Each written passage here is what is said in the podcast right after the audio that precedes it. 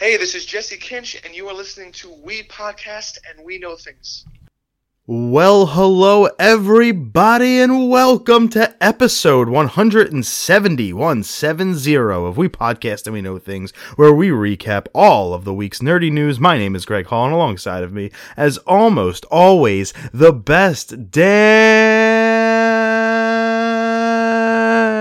voice in the business, Sam Mator. Mortal Kombat. I always hear that music. Every single time. It's synonymous. One goes with the other. I you don't say Mortal Kombat without. dun, dun, dun, I watched a, a lot of Mortal Kombat. bro, those two. I Annihilation wasn't terrible. That first movie's good. I like it. People shit on it. I like I it. a lot. forgot the animation of the dragon. That might have been the second the one. second one. But I saw it again, and I like. I was like, It I, looks- I, I think I. It looks like it was made in Windows 95. I think but I Windows 95 actually wasn't it out out of my mind. Like it was like I was like ah, I don't even remember him turning into the dragon. I saw it. I was like ah, Yeah. that's why. That's The- why. See, the first one relied very heavily on practical. Yeah. There was one part where Shang Tsung steals a soul of this Yeah. uh, of this one guy, and that's CG. And like, but that was like even So- though I, was like okay, that's fine. But like Goro was a freaking dude in a costume with Yeah. like with sticks for like it was crazy Yeah. That went stuff that went into that movie. Those were five hundred dollars sunglasses, asshole. Great freaking Yeah. film, dude. I mean, it's objectively terrible. Uh, but anyway, welcome back to the show. We appreciate it. Um, to all of our new listeners, hey, thanks. We appreciate you too. Welcome to the show. We podcast, we know things, where we recap again all of the week's nerdy news. You can go to we podcast and we know things.com. One stop shop for everything that has to do with the podcast. Link in this description wherever you're listening to it. You can send us an email. We podcast and we know things at gmail.com. Ask us any question on your mind and we will answer it. Uh, we're switching up the format a little bit. We used to have our pick of the week at the back end of the show, the last thing we did, and then we'd get on out of here. However, uh, we've gotten numerous texts, DMs, Facebook messages, Facebook posts, tweets, all that stuff, Instagram posts. A lot of people are like, hey, thanks for that recommendation. But we want to just give it out to even more people. So we're moving the pick of the week to our very first thing from here on out uh, that we're going to talk about. So we're actually going to start today with our pick of the week. Then we're going to go with trivia. Then we're going to start for the uh, actual rest, rest of the show where we give you the nerdy news with movies, then to television. Sam will take over in gaming. I'll take back over for a music uh, review, give it back to Sam for a CGC comic spotlight. I'm looking at it now. You're going to want to hang on for this one uh, if you watched any cartoon in the 90s. However, before we get all of that started, like I said, we're going to come in hot with our pick of the week brought to, to us in part by our friends at Liquid Death. LiquidDeath.com, the best canned mountain water money could buy. Uh, we appreciate our friends over at Liquid Death. The only thing that they should do with this skull or something, if it's cold or something, like, like or- I- get it like to go red or something, yeah. like or blue or anything, something. Yeah. But it is That way they could get a little Miller Lite, little Coors Light right into one can. right? You know what I mean? Uh, it's a beautiful, beautifully crisp and wonderful Austrian mountain water in a can because guess what? Cans, they're recyclable. Plastic bottles, not anymore, my friends. Well, you figure seventy percent recycled material is the average for plastic bottle.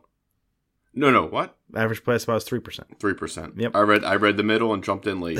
average aluminum can contains seventy percent recycled material. Average plastic bottle contains only three percent. You can actually sell your soul, and we mean legitimately sell it to the people at Liquid Death for a free case. So go to liquiddeath.com, sell your soul for a free case.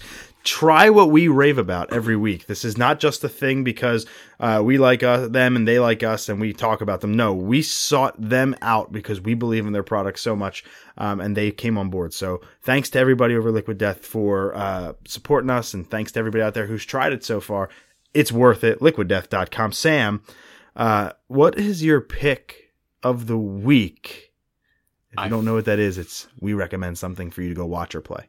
I finally saw this film, Uh oh. Uh, Knives Out. Togo. Oh, I finally freaking saw it, man, and it, it was fantastic. Number one, William Dafoe actually looks like the guy. Like so, Seppala. There's actually a picture on Wikipedia from 1925. Literally looks like it's William Dafoe. That I, I digress there. But if you don't know Togo, it was the serum run of 1925. If you don't remember the animated movie Balto, which was loosely based on that story, I dug deep and I found out like what the truth was, and then I you know, then I saw the movie, so there, there were some differences there. But I thought what they did for the movie was absolutely fantastic. Obviously, they they upped the stakes a, a little bit extra, but even mm-hmm. in real life, it was crazy. I, I just wrote some some of these stats down just because I thought it was crazy. The total trip was 674 miles. The Togo was the only dog that went this far. He went 264 miles himself. Balto only went 50, and he was the, like the back dog. He wasn't. He wasn't the But lead. he got the movie. He got the first. He he movie. did, and, and the way they did in the movie, it's different than what happened in real life. But you got to think at the time it was their like harshest winter ever. So he did this at when wind chill was negative eighty five. Wind winds were sixty five mile per hour. He couldn't see anything. He said without Togo guiding him through the storm, he would have never made it. I thought the movie it gave you just enough. The movie kind of starts out. He's a puppy. He's a little small.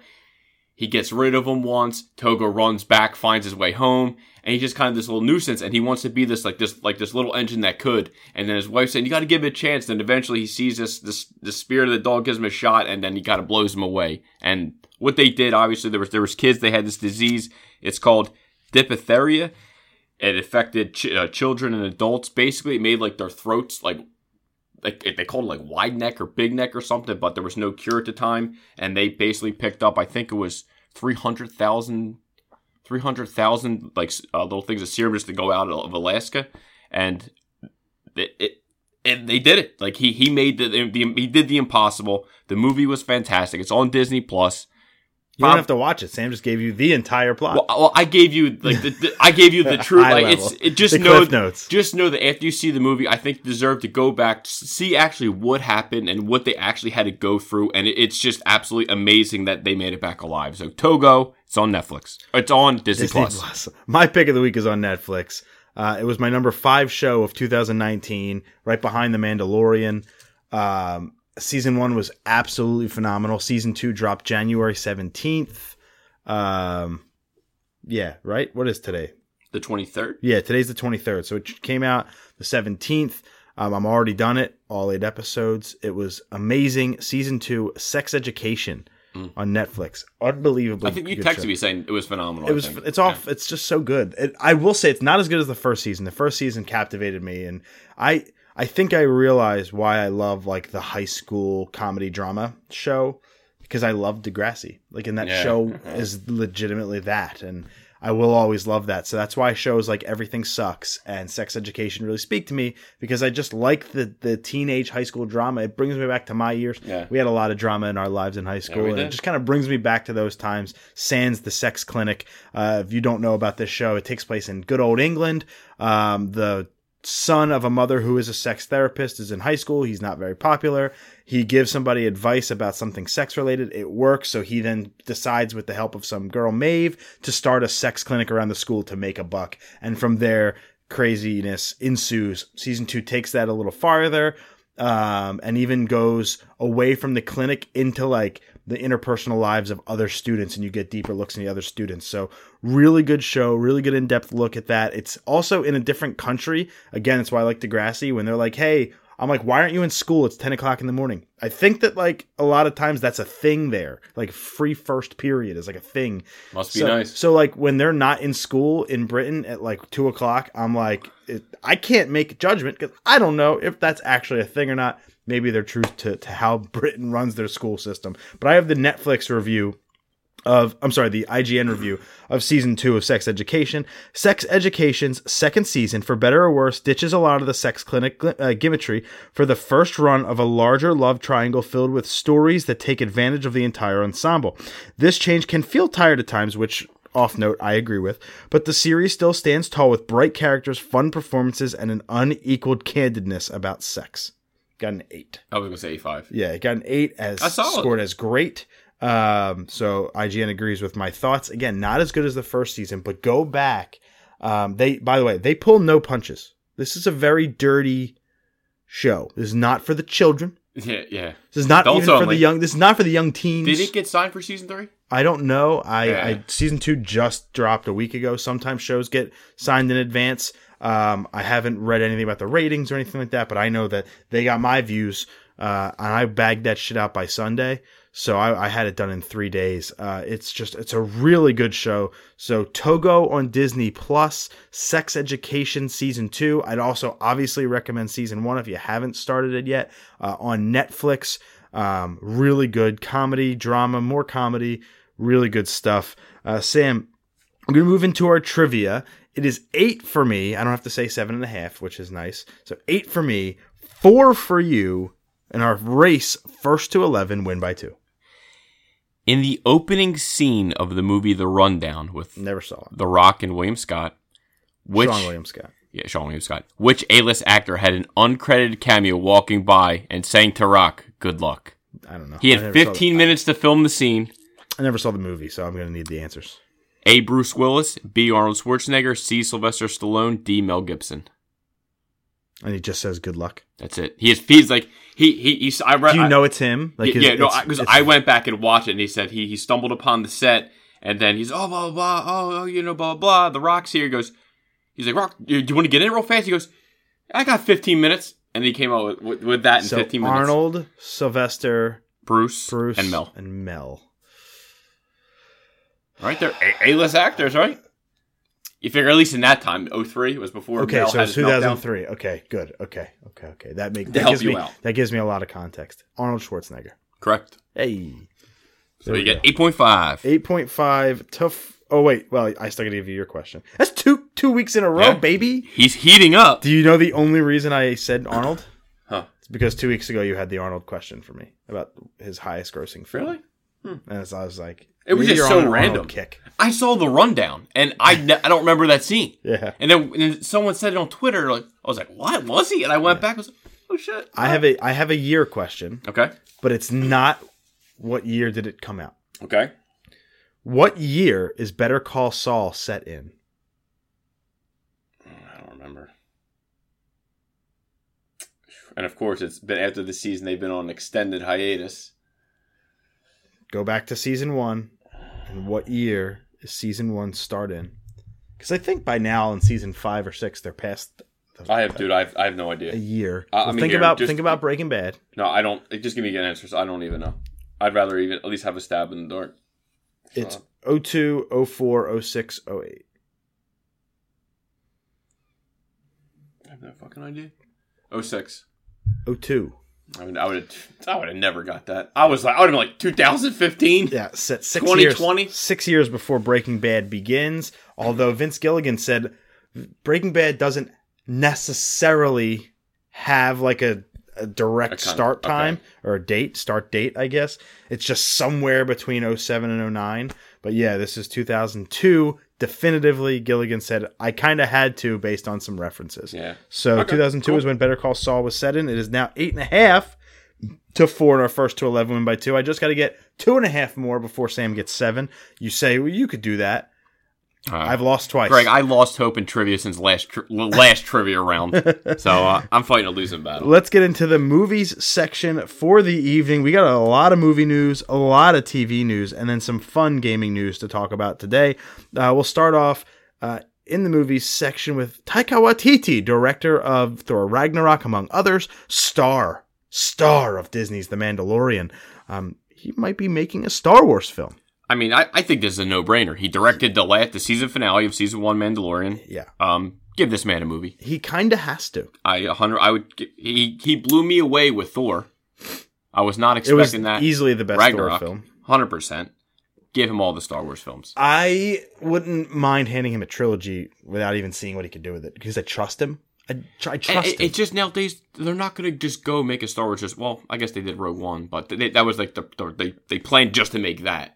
But and then they did Solo. But like, yeah, but that's attached to like another character, which he is technically still attached to one more in his contract. But nowadays they want they're giving out trilogies. They they don't want just one Star Wars. They want three. They want them both to make or all three of them to make over a billion on each. Yeah, I think they're That's their standard. I think they're now. planning on trilogies, but what we just saw was for 7 8 and 9 was the original plan was to give each one of the trilogy films a different director. It was supposed to be abrams johnson and trevorrow and then they got rid of trevorrow and brought abrams back. I could see that because I remember kevin feige is still supposed to be making a star wars movie Yeah. and i can't it's weird for me to think the boss of marvel is going to make a star wars movie and oh by the way one of the directors he hired to make an mcu film is also going to and i can't see them like butting heads. I can see them making films in the same trilogy. See, I don't, I don't like the idea of making a trilogy with three different directors. I don't like that. All, all you're gonna have three different ideas trying to mesh into one, and I don't think that's gonna work. I, it- I don't like that idea. if I may,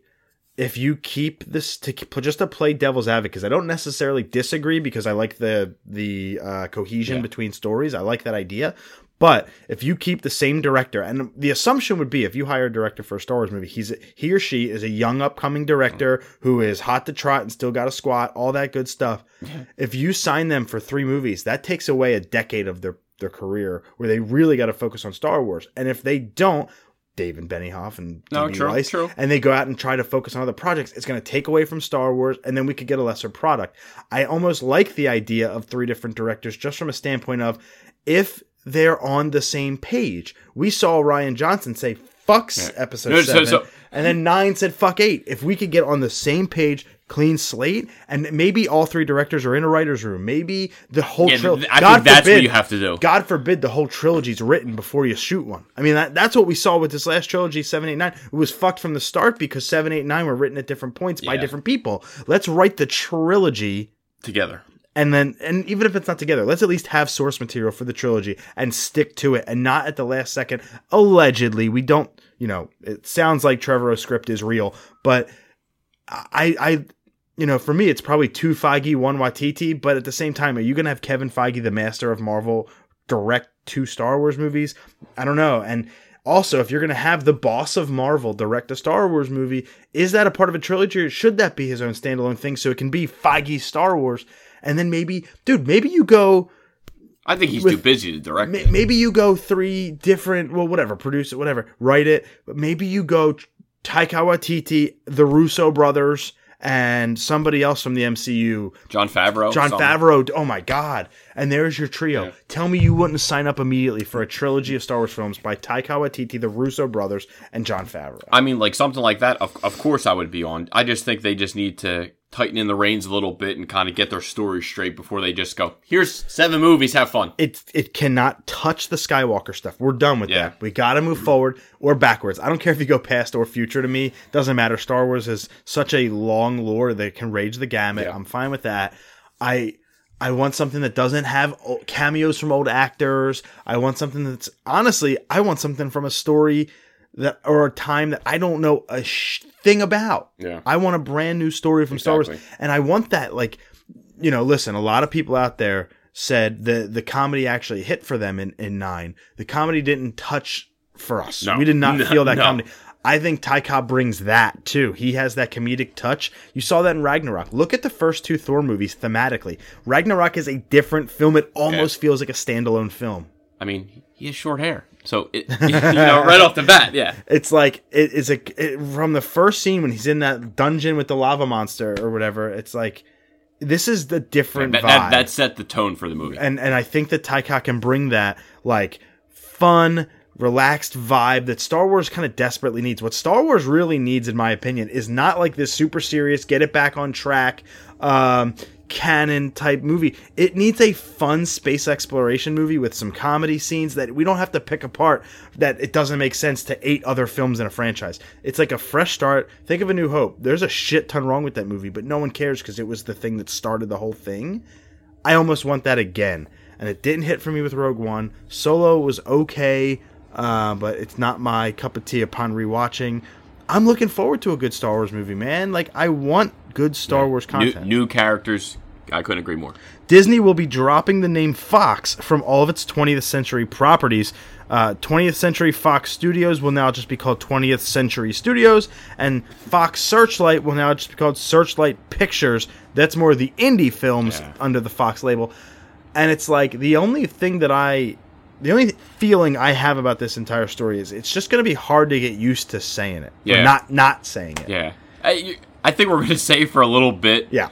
maybe give it a couple films. We just start to see because that's what we saw for the last fucking thirty years. It's gonna be like the first movie that comes out under the banner of 20th Century Studios. We're gonna say Who the hell's that? we're gonna go like this. We're gonna say and Jim Bob Thornton from 20th Century Studios, which you know used to be Fox. Yeah. like that's what we're gonna say. I can already guarantee it. So it's just gonna take a little bit to get used to us not having that anymore. Uh, National Draw. hey. Uh, and again, in any other week, this could have led the whole the whole show off. Sam, I'm going to let you go here. This has been a long time coming as Disney's announced a couple been an- different sequels. I've been an advocate of this film. The this first franchise. one of them, he definitely has. The first one of them, National Treasure 3, is officially in development after what, like a decade or I more? think 12 years? Uh, 2011, I think. So uh, Book of Secrets came by out. the time this whatever it is, Yeah, by the time is. this movie comes out, it will be a decade. I I freaking love Nick Cage. We all know that. And Na- National Treasure. I think both of them are great. I, I they What both is they, the appeal they both to an adult too? they both weave in history. So it's like they- take truth of the shit that actually happened in past, and then of course they incorporate. You know, it's a fucking movie, but there, there's history to it, and I history was always my favorite subject. So Same. I, I'm interested. Yeah. Jon Voight was in the first two. He plays his dad. He's still you know he's still kicking. He's still doing Ray Donovan. So get him on. Bring back uh, the other lady from. What's the what's the overarching premise of the franchise? I, I- I- don't know. He, he goes to find treasure. In, Well, his- a- I thought it was no, no. That's not at the museum. So the I, I haven't seen him in a while, but the first one he was with actually Sean Bean was in it, and they're a team. They're Uh-huh. Does he excavating. die first couple minutes? No, no, no. So they're they're uh, excavating this this pirate ship in like Antarctica. They find this treasure, but it led to this other thing, and then Sean Bean turns on Nicolas Ah. Cage and his crew, and then they're like, "Fuck, they're after national independence." He then Nicolas Cage like, "Well." Guys, we have to steal a nat- the Declaration of Independence, and it just unravels, and just craziness ensues. And Justin Bartha is in it from The Hangover. I, I just fucking love this series, I, and I'm Now, ready. are you going to go rewatch the first two in preparation for the third Because something happened in the second one. Um, Don't give it away. Yeah, I, I something happened. I know that they were all, I think, off to the next thing, but I never knew that this would get greenlit just because I know it was in development hell. But I'm just so glad to hear that they're finally moving forward with Jerry Bruckheimer producing. And with Nick Cage starring again, one would presume. I mean, if not, there is no National Treasure three. You don't recast Nick Cage, baby. Come on, he's yeah, he's unique. yeah, dude, this, this is a this is a day one watch for me. Now, are you like I said? Are you going to go back and watch the first? I. I I probably will like. I one of my favorite quotes from the first one. They bring out this, they carry out this tomb, and this mummy falls through the bottom. He's like, "Ugh, careful, no one steps in it." it's his accent, and I fucking die every time. Is that Nick Cage who says that? no, it's some Irish guy. Is- it's a Disney property. yeah, Are, is the first one on yeah. Disney Plus? Yeah, I think so. I think they both are. Shit, I guess I'm gonna when I'm editing, editing, when I'm editing, when I'm editing this show tonight, I think I'm gonna put it on. Dude, it's it's it's got the comedy. I like Jon Voight. I I like. I can't think of the female actress. I see her face, but I she was in the uh the one movie with he he loved her feet. Christoph Waltz in that in that one uh German movie. Inglourious Basterds. Yeah, she it was she was she played the woman. the the young girl. Yeah, the blonde. I can't think of her Really? name. I, I'm blanking. Di- Diana Kruger. Whew. And that was I didn't look that up. That was No. mine, baby. Diane. Diane Kruger. That's my I- girl. I, thought you said Diana. yeah, Diane, Diane, whatever. But I I the cast is great. Sign me up. Wow. And there was another movie that I believe that they. Yeah, they did. Uh, this one we teased This on was- Facebook. this was the big one. This, yeah, right. They teased that on Facebook, or we teased that on Yeah. Facebook. Hey, here are some topics for tonight's show. Disney announces two sequels, one of them inevitable, one of them a long time coming. The inevitable one was announced, which is today, Thursday, the 23rd. Captain Marvel 2 is officially in development with an eye towards a 2022 release date. Uh, we know little about it, but it is going to be written by Megan McDonnell, who's working on WandaVision, and it will be set in the present, not the 90s. That's actually a no, big no, I, I, I think that's to me they they have to improve because the first one for me missed. Yeah. It it, it just missed. Upon a rewatch, it was almost unwatchable. I tried to watch it with Ashley. Not unwatchable, wrong word. It, just- wasn't fun. It wasn't the, and I'm not even like a, a big Captain Marvel, like Marvel side of reader, but like she's not always like stern. Like she's like a little like comedy, like a little goofy, a little bit, and there was none of that. It was just she just played this stone faced chick that had, like had the same reaction to everything. well, I, I've said it uh, on this show a lot, even when we did our spoiler cast, that I just think it was a complete miscast. I think 100%. I think that if we got a different Captain Marvel, maybe we get a different Captain Marvel movie. I know that sounds obvious, but think about it. The lines are still the same. If they were delivered by somebody else, I feel like we would have gotten. made a different face. I might have had a reaction to it. Uh, it just I don't think Alison Brie is the is it not that's not Alison Brie. What is her name? Brie Larson. I don't think Brie Larson is the right actress for this role. Um, I, She listen, had an ass double. She couldn't fill up her pants spandex. okay, uh, that could have been a trivia question. I would not have gotten that one Really? correct. I It don't, looked I like don't, a deflated balloon. I don't know that. Uh, we talked before on this show about the inevitability of this sequel, and I said as long as it's set in present day, I'll give it a shake. It can't be set in the '90s. You you tried once to, Yeah. to capture the '90s cheese. We got the Game Boy references and the blockbusters. I mean, it's like it, it's still got good reviews. This is it's gonna be still made over a billion dollars. this is going to be post it, ha- it, yeah. it has to be. I mean, Christ, you owe Peter so much in, in Endgame. Like she's the strongest MCU. Eh, kiss my ass. But I'll still see the movie. Isn't it a shame that 2019 brought us a very rushed, shitty Game of Thrones ending that Brand the Builder ended up on the throne, and then you also got Captain Marvel, who had one film a month before 10 years of culmination to be the strongest Avenger all of a sudden. Well, says it was those Feige. last it was those last second twists that they've been planning for years, but both fell flat in their face. And I look back at 2019 as a whole, and I'm like, Marvel missed. And, and Game of Thrones missed. I, Spider-Man did a nice job. Like my number three worst for the year at first was Disney. Like that was my. But Aladdin was a Yeah. piece of shit. Lion King Still wasn't it. great. Still never seen it. It, it, it's just like it, it didn't have a good year in my opinion. But then like Spider-Man being half Sony, half Marvel, I was like it kind of saves it. It- It's like it's like yeah, little like review wise for you, they didn't have a good year, but like bank account wise, they had a fantastic six, year. Six movies in the billions, seven now with Star Wars. They're So, like, all the way to the bank. it doesn't matter what I think, so I kept them off uh, for for that alone. But anyway, Captain Marvel two. I'm glad it's set in this world. I'm gonna see it. Probably not in theaters. I just don't go to the movies a lot anymore. I'll, I'll still see it. I, I have to. I can see myself waiting to go to the theater this year until September when The Many Saints of Newark comes out. The first movie I looked at that I'm like, holy shit, I kind of just want to see this in theaters. I- I just don't see a lot of things coming out this year that I'm rushing to the box office for. Yeah. Uh, I, I think TV is just it's so much more accessible. It's so much more 100%. convenient. It's so I, I can get a whole month's worth of TV streaming for a fucking price of one movie ticket. Like it's just for me, I think TV is just getting bigger and bigger and bigger, and I'm just I'm into that. So movie theater was never my favorite place anyway. Confined in a dark room with smells that I don't enjoy for hours at a time. I would like to see actually a film in 4DX though. Hundred percent. I really do. I I, think talked to Star Sean- Wars is that film. I talked to Sean MRC Tech. He's like, I think I want to see 1917. I was like, well, Yeah. let me know if I'm free. I'll, I'd totally like to go. Patrick Stewart is unlikely to reprise his role as Professor X in the MCU, as Picard um, is actually debuting now as we record this pod. He wants to focus on that television series. Yeah, they said after a long, long discussion with Kevin Feige, he's not going to be uh, coming back as as Professor X. which is fine. We already have a different Professor yeah, X like in I'm, canon anyway. I'm perfectly fine. He he did what he needed he's to do but- in the beginning of in the, the beginning trilogy. Um, I did I did see him on. He was on the View, Mm-hmm. and he, I guess he said, "Hey, I just want to say before we kind of get started, um, um, Whoopi Goldberg." He said, "I talked to the producers, blah blah, and we would offer you. Would you like to take part in season two? Because she's that was like one of her early acting roles was Star Trek, and they showed an old picture of them too, and and she's like, yes, of course I'll do it. And she got all That you know, that made the rounds on Twitter. So that that was just very very sweet to see. Yeah. Uh, another one of the movies from 2019 that I have on my immediate list that I have to see. Um, matter of fact, like as soon as humanly possible, Parasite is being turned into an expanded film via an HBO miniseries. And let me break down what this means.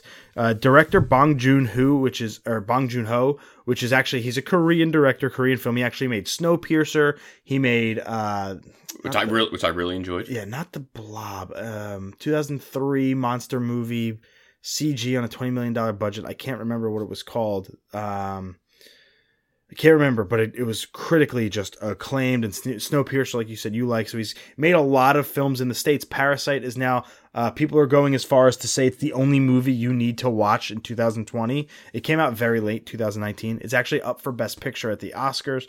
A lot of lot of praise around this film, but the director said, "Hey, there's only so much I can tell in a two-hour story. I'd like to see what this film would be at five or six hours, but I can't release that as a theatrical thing. No, nobody would sit Yeah. and watch that." So HBO picked it up and said, "We'll make the mo- we'll take the movie." Stretch it into five or six episode miniseries, including all the film. Like the film's going to be a part of this. But is he gonna, gonna he's gonna it. shoot and add more They're stuff? going to Okay, cool, expand the cool. film to make this two-hour film into five or six hours, and then air it as a miniseries. A, I'd love to see more films take this type of direction. There's a lot of story to tell in a lot of films that we're never going to see. I like that idea. And number, well, I think I said A, so I'm not going to go with number two. I'll go with B. Uh, I am so into that. I love again. I love miniseries. I Yeah. love TV. I'm gonna go watch this film this week. By next week, I'll have it watched. Um, and I, and I'm excited to see how how that goes. And like like you said, I heard it was fantastic. I just haven't to see it yet. Um, I don't. Are you like a Korean with subtitles type of guy? Yeah, well, you figure when I watch Rurouni Kenshin, the trilogy, that's It's all subtitles. subs. Yeah, I think it might be dubbed poorly. I mean, even if it's not, I, I, I, if it's if it's ugly, like it doesn't make sense, like there- I won't. I have to do subtitles. Yeah. Well, speaking of ugly, doesn't make sense in dubbed. Pokemon Mewtwo Strikes Oh, Back Jesus. Evolution. Evolution has been translated, which some said would never happen, but this was the nice surprise that Pokemon laid out on us this week, and will debut on Netflix globally on Pokemon Day, February 27th. So just over a month from this time we record here. Uh, Pokemon the Mewtwo Strikes Back Evolution is a complete retelling, uh, remake of the first Pokemon movie. One of the ones that's very close to our hearts, where Mewtwo brings everybody to an island and clones them and all that stuff. They remade it in CG. Um, I will tell you this, and I said it from the trailer, from the first Japanese trailer I saw. The the CG is stunning. yeah. It's gorgeous. Yeah. The characters look great. The Pokemon look great. The environments actually look really good. I love it. I watched this subbed because I thought it would never come to America. Now I'm the asshole. Yeah. It wasn't good. It's it's not. I mean, the first movie's not good. It didn't hold up very well. If you watch it again now, you'd be like, ugh. It's been kinda friggin' bad. years since I watched it. It's kind of not good. I mean, it was cool because there was a Donphan in the beginning. We're like, "Is that a Gen 2? What is that? Yeah. We never saw that before." And like, there was like a Marill and a Totodile, and we're all freaking out as nine year olds in the theater. It's like that is cool, and they actually recreate that battle from the beginning with the Dragonite coming through with the letter. But it's not great. If you want to kick back the nostalgia of like, I haven't watched Pokemon the first movie in 20 years, like a lot of folks, do yourself a favor and watch it. It's going to be free on Netflix in English on February 27th. Do that. I'm going to do it because I have to hear. I, I watched the trailer in English. The voice cast, they try to make Ash so hard sound like Victoria. I can't remember her name, who voiced Ash Voiced. Ketchum in the first couple seasons. Was it close? It's not great. it's not great. And that's always voice. Once they change voice actors for me, that's always like a pet peeve for me. It it It's tough. reminds me, and that's when I stopped watching the anime. Is when Ash got a new voice actor, and it reminds me of why I stopped watching Doug. It reminds me of right. It reminds me of when Ash's Diamond and Pearl Gen Four anime came out. It's a very very similar voice style. Um, not my favorite, but it's still cool that we got this. And I, I, I think fan, I still got to say it. you you would like it because I think it's gonna you. A, you're not going to sit there and judge a Pokemon movie. You're No. either going to like it, you're not going to like it. and I'm just gonna gonna say like, apart. oh, I remember this scene. exactly. You know, yeah. But it's now reimagined. I, shit, I saw that shit in theaters. in really good CG. Like I'm Yeah. not kidding. It's really good. I remember taking it was Joe Root, Chris Giadetti, me, Mike Forward. Mm, I don't think Pope Joe was there, but like seven or eight of us got into Craig Hackett's minivan and got driven to Franklin Mills Uh, and we and watched- watched wow. it in the back row of the theater. And I'll never forget that night. And like I was the big Pokemon nerd out of Yeah. the group, so like to to be able to sit there and watch that movie and like Nerd oh, out. Oh my god, Yeah. it was just it was a trip. So I'm looking forward to watching this. It's uh, dubbed as opposed to in subtitles. Netflix announces a new animated film called Wit- The Witcher: Nightmare of the Wolf. No release date, no further details, but The Witcher doing very very well on Netflix. Now we're gonna get an animated film adaptation. I'm in, especially if they do some shit like Castlevania style, like where it's bloody, gory. You know, Is it? Yeah, but is it gonna be anime style? Castlevania is very much an anime. If if I don't see this being an anime. I think this is just more of an animation. I kind of hope it's an anime. Though. Would- I wouldn't mind a Witcher anime more than I'd get. I, I hope it's not like a CG thing. I hope it's hand drawn. Um, 100% Oh, yeah, hope it's I- hand drawn. I don't love the CG stuff. Like I just got done talking about Pokemon looking good, but I don't I don't love CG. Every fucking kids cartoon nowadays is CG. Yeah. Let's bring back the hand drawn. So I hope they go that style, but I'm actually okay if they whatever way they go. Although Give, you know. give me all the Witcher. I'm in. You know, Ashley keeps saying like, "Do you have interest in The Witcher?" And I'm like, "Yeah." Just just fucking watch it. I watched the first episode. It wasn't good. I don't know what you want me to say. Just keep watching. It's not even. It's not a good series. People like legitimately are like, "This is a very mediocre thing." Fifteen seasons of Degrassi. You watch ten of The Walking Dead. You're right. Which one's Fair. worse? Let us De- know. Degra- Degrassi. Uh, if, if- you never listen, watched it. I watched The Walking Dead. I can have an opinion Greg, on both. I used You've to wa- never you- watched it I yes, you did. You put it on in front of me. It's the only time I even know that Drake's Jimmy. How else am I gonna know that he's Jimmy? because Jimmy? literally everyone does in 2020. I didn't. What? When, I- when, when you. I think what, the episode you put on the episode where he got shot at That's the, the, party. first one. That's the. It wasn't at a party. It was at school. School is a party. Greg doesn't all right, this. All right, so yeah, uh, that's if you're a Witcher fan, the very mediocre Witcher, which now has 73 million views on, Which is insane. Who, who knew it was Netflix's biggest show ever? which is insane for a mediocre show that doesn't even have good like critical acclaim. Everybody's watching it, which is cool. I like that. That like, fuck the critics. Like, Henry's already training for season two, Hen- baby. Hen- Henry's got a huge following of people, kind of like Adam Sandler. You just people know the name, so they go to it and they watch it. It's like I do appreciate that. Social media can be a powerful engine. All I see is chicks posting him with all the memes of him shirtless or in the bathtub. Like, yeah, I don't care what the show's about. I'll watch it. and and you're gonna when we get to TV, we're gonna have a deeper discussion. So I want to move on so we can move to the show. We're already at 35 minutes and we're not even at TV yet. A new Mortal Kombat animated film, animated, animated, animated, not the actual reboot that they're doing, uh, has been announced for 2020. Mortal Kombat Legends: Scorpion's Revenge. Uh, Johnny Cage and Sonya have already been cast in the forms of Joel McHale and Jennifer Carpenter, respectively. Well, that, it's good that they're anim- animated, so I don't have to worry about them being live action. That saves them there. I'm in. I love Mortal Kombat. You love Scorpion. I You're a Scorp- Sub-Zero guy, Yeah, I'm but- so Sub Zero is my dude, but I, I do like Scorpion. Scorpion, that was always Machi I and Alex. I think everybody likes Scorpion. Like he's like the he's, one. he's badass. He's, he's he's the one character. Get in, like, over here. Pop culture that like, like, that's Charizard to me overrated, but Scorpion the most popular, not even close Mortal Kombat. I still love him. He's great. Yeah. Fucking iconic. The get over here, the mask reveal, the Yep. skull, the part in Mortal Kombat '93 when he gets his head sliced through with the fucking shield. Yep. Get it down in hell. Get down here, dude. Awesome. Bad Boys 4 is reportedly now in development. I mean, no surprise. They got, I think it's like a 70% or 80% Rotten Tomatoes. It already made over 300 million worldwide. Good for still Bad Boys going. for Life. Good for them. It just- I want to see that too. I mean, you got to think Will Smith. He's going to have his following no matter what. And Bad Boys One and Two, they were freaking great. They are, and they're not. Again, Yeah. these are two critically panned movies that just keep the fans keep it alive, man. Yeah. and they're good, fun. Became films. turn your brain, turn your brain off. Turn your brain off films. They were like the John Wick movies before John Wick. Just like enjoy it. It's a lot of violence and it's a lot of cursing and it's a lot of fun. And I think that's exactly what the third one was. Everything I've heard about it was if you liked one and two, you're gonna love three. But if you hated one and two, guess what? You're gonna hate three. Mr. Tapia, the Russian Grim Reaper, is here. I don't even think that's the line, but I know he says at one point Russian Grim Reaper.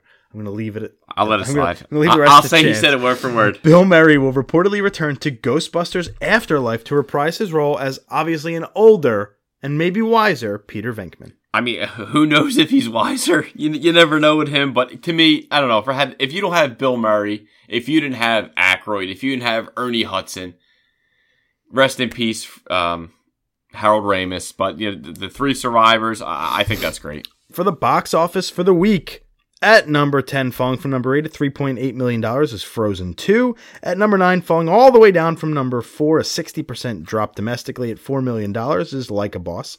Hanging on at number 8, up from number 9, which is crazy that this movie is still hanging around. At 4.2 million is Knives Out. Uh, number seven, falling from number five at 5.7 is Just Mercy. Hanging on at number six is Little Women at $6.3 million. Down 45% at $8.2 million from number five, uh, down from number two, Star Wars Episode 9, The Rise of Skywalker. Number four, falling from number three, Jumanji The Next Level at $9.7 million. Number three, bombing, but not as bad as I thought it would, is Dolittle. New to the list. Number two, falling from number one at 29, $21.9 million is 1917. And number one, new to the list at $62.5 million domestic only. Like you said, it's over 300 worldwide. Bad Boys for Life. That's good to see. They they deserve the top spot. They always deserve the top spot. Anything Will Smith and Martin Lawrence touch has it's golden. But Dolittle, they're gonna have to make a boatload, if not.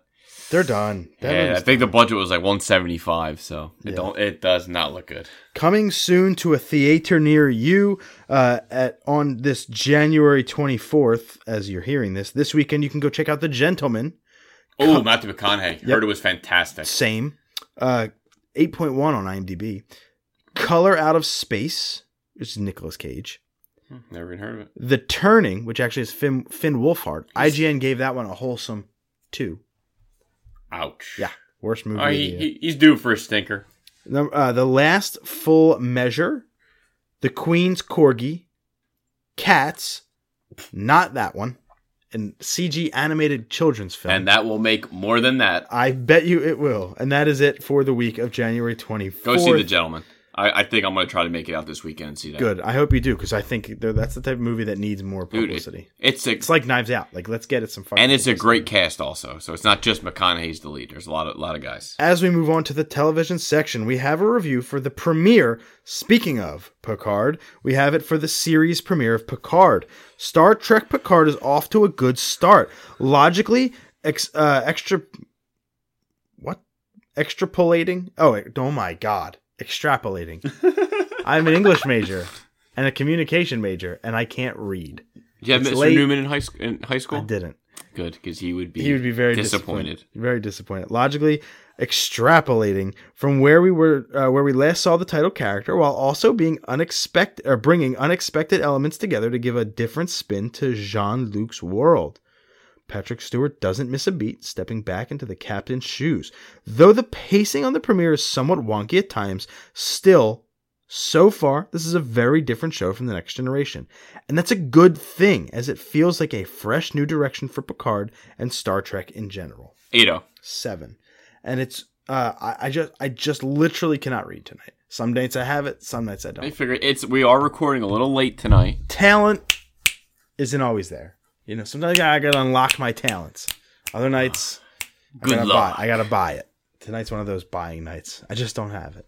Been a um, long day. It, it actually has been a long freaking week. I get home, I eat dinner, put Alina to bed. You're downstairs as I'm walking downstairs from putting her to bed. We come right down to do the show. I haven't taken a breath yet. And then I have to edit this show right afterwards. And then I'm going to go to sleep and go right back to work tomorrow where I'm hosting somebody from my alma mater for the day. So I'm very, very Back on the grind, baby. overwhelmed. Yeah. And I would just like a little me time. That's, I guess, just inside baseball for everybody.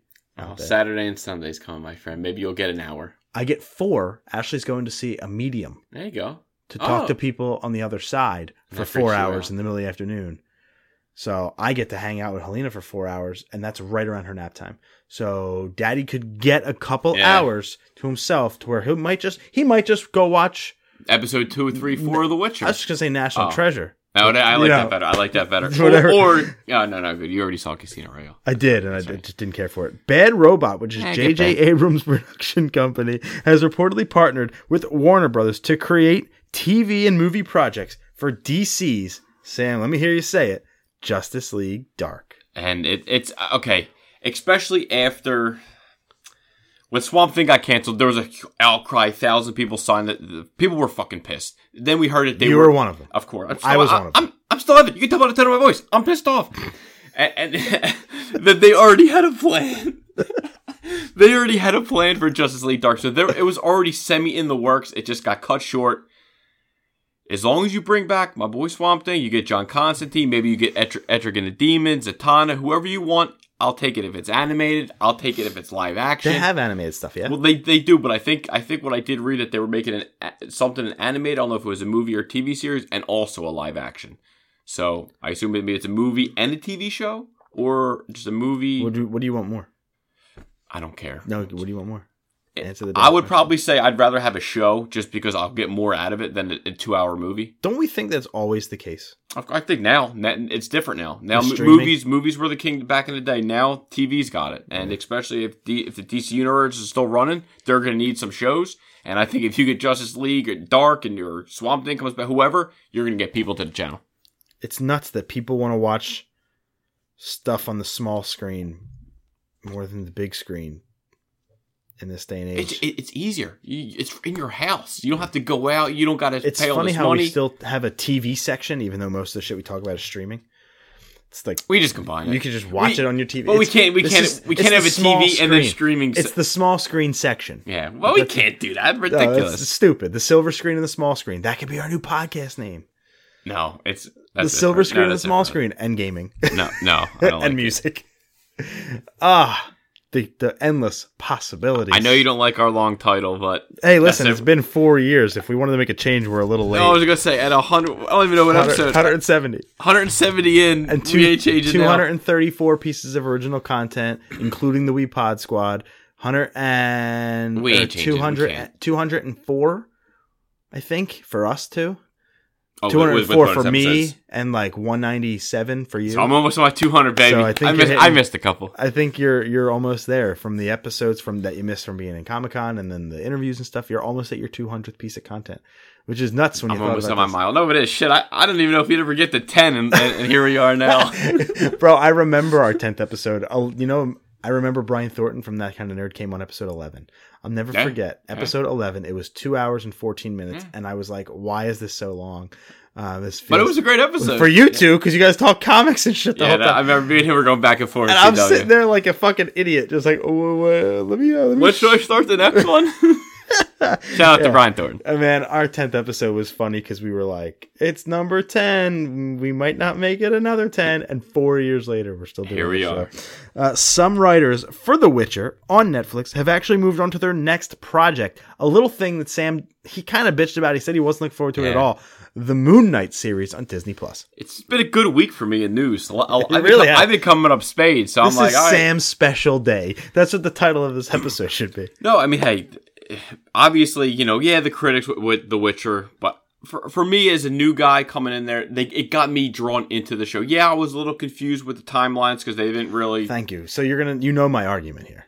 Go ahead. Yeah, Finish so- your thought, but you know my argument. I'm just glad that Moon Knight story isn't like that. So I think the timeline should be a little bit more easier to accept. you you know where I'm going Mhm. is that a lot of people are pumped about this news for Moon Knight, but you're getting the writers from a show that has been critically panned for having a messy timeline and a slow pace and a boring overall plot.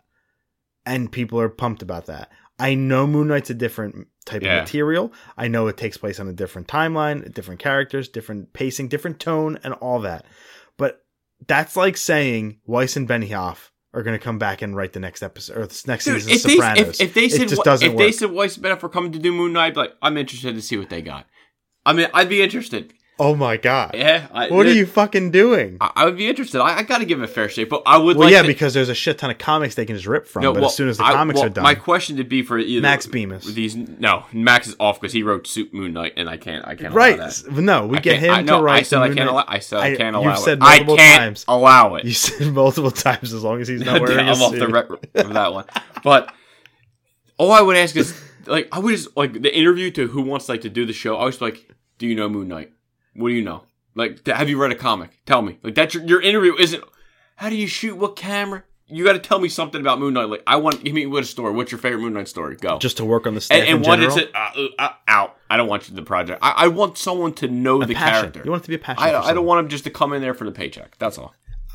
I am interested to see because there are so many MCU shows coming between all the shit from the current Avengers team to the to the future of what it could look like to WandaVision and to Moon Knight to She-Hulk to uh, Miss Marvel and all these people that we haven't seen yet. There's so much content at least promised to come to Disney Plus. Yeah. And I I am so interested to see a the tone of all these types of shows and how edgy are they going to get what are they going to do? Are they going to tone it down for like a younger audience? Are they going to make it a little bit edgy? Because moon knight's a darker source material and i want to know where that fits in the timeline because you're like oh my god she-hulk and miss marvel and wandavision and then moon knight. And it's like our moon knight is a smaller known character but has a huge cult Yeah. following.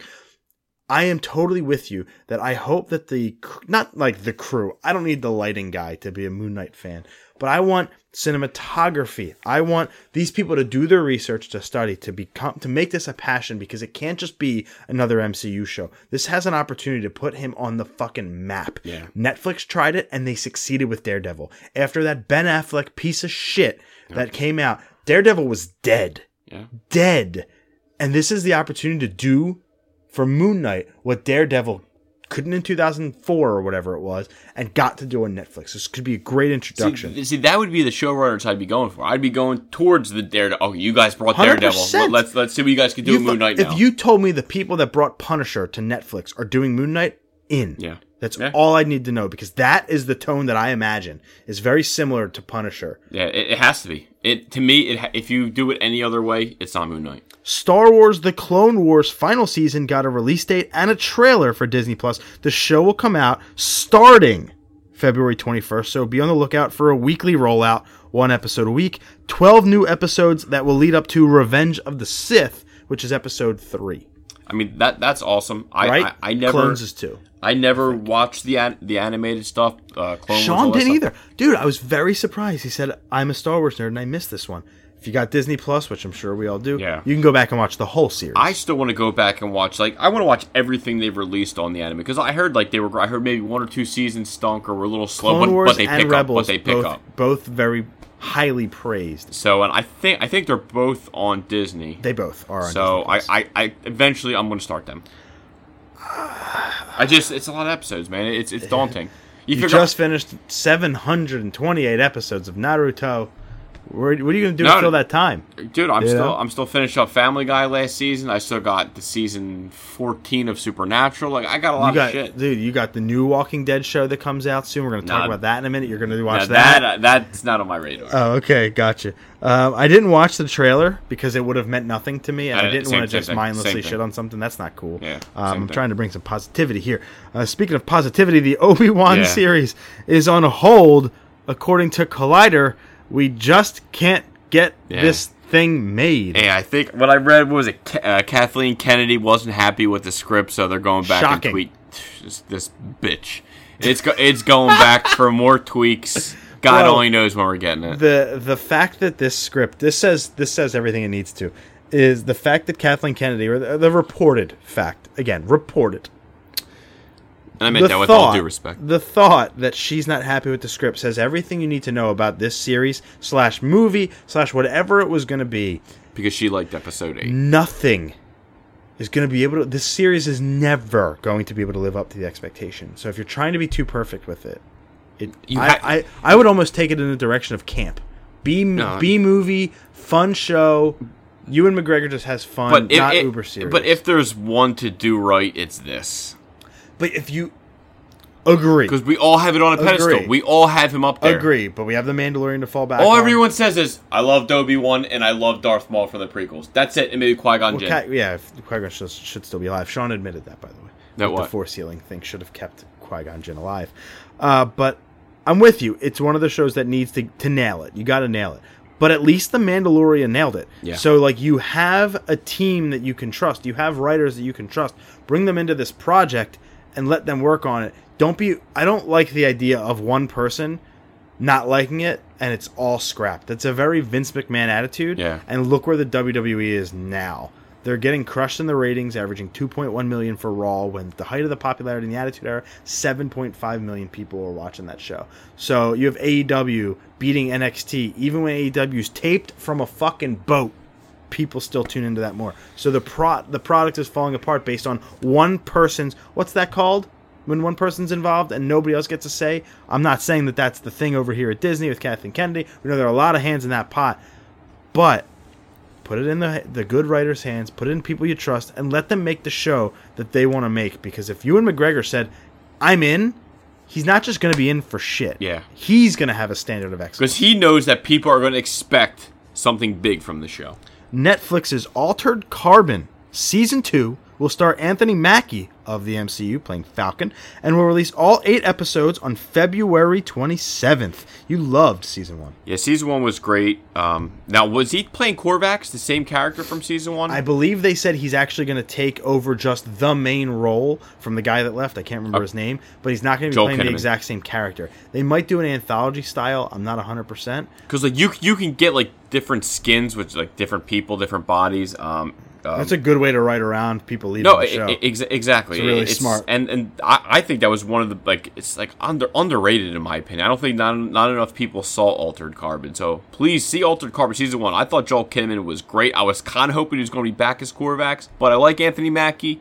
February twenty seventh, I'm in. uh, Takeshi Kovacs? I believe he is. That's the name I Good. read.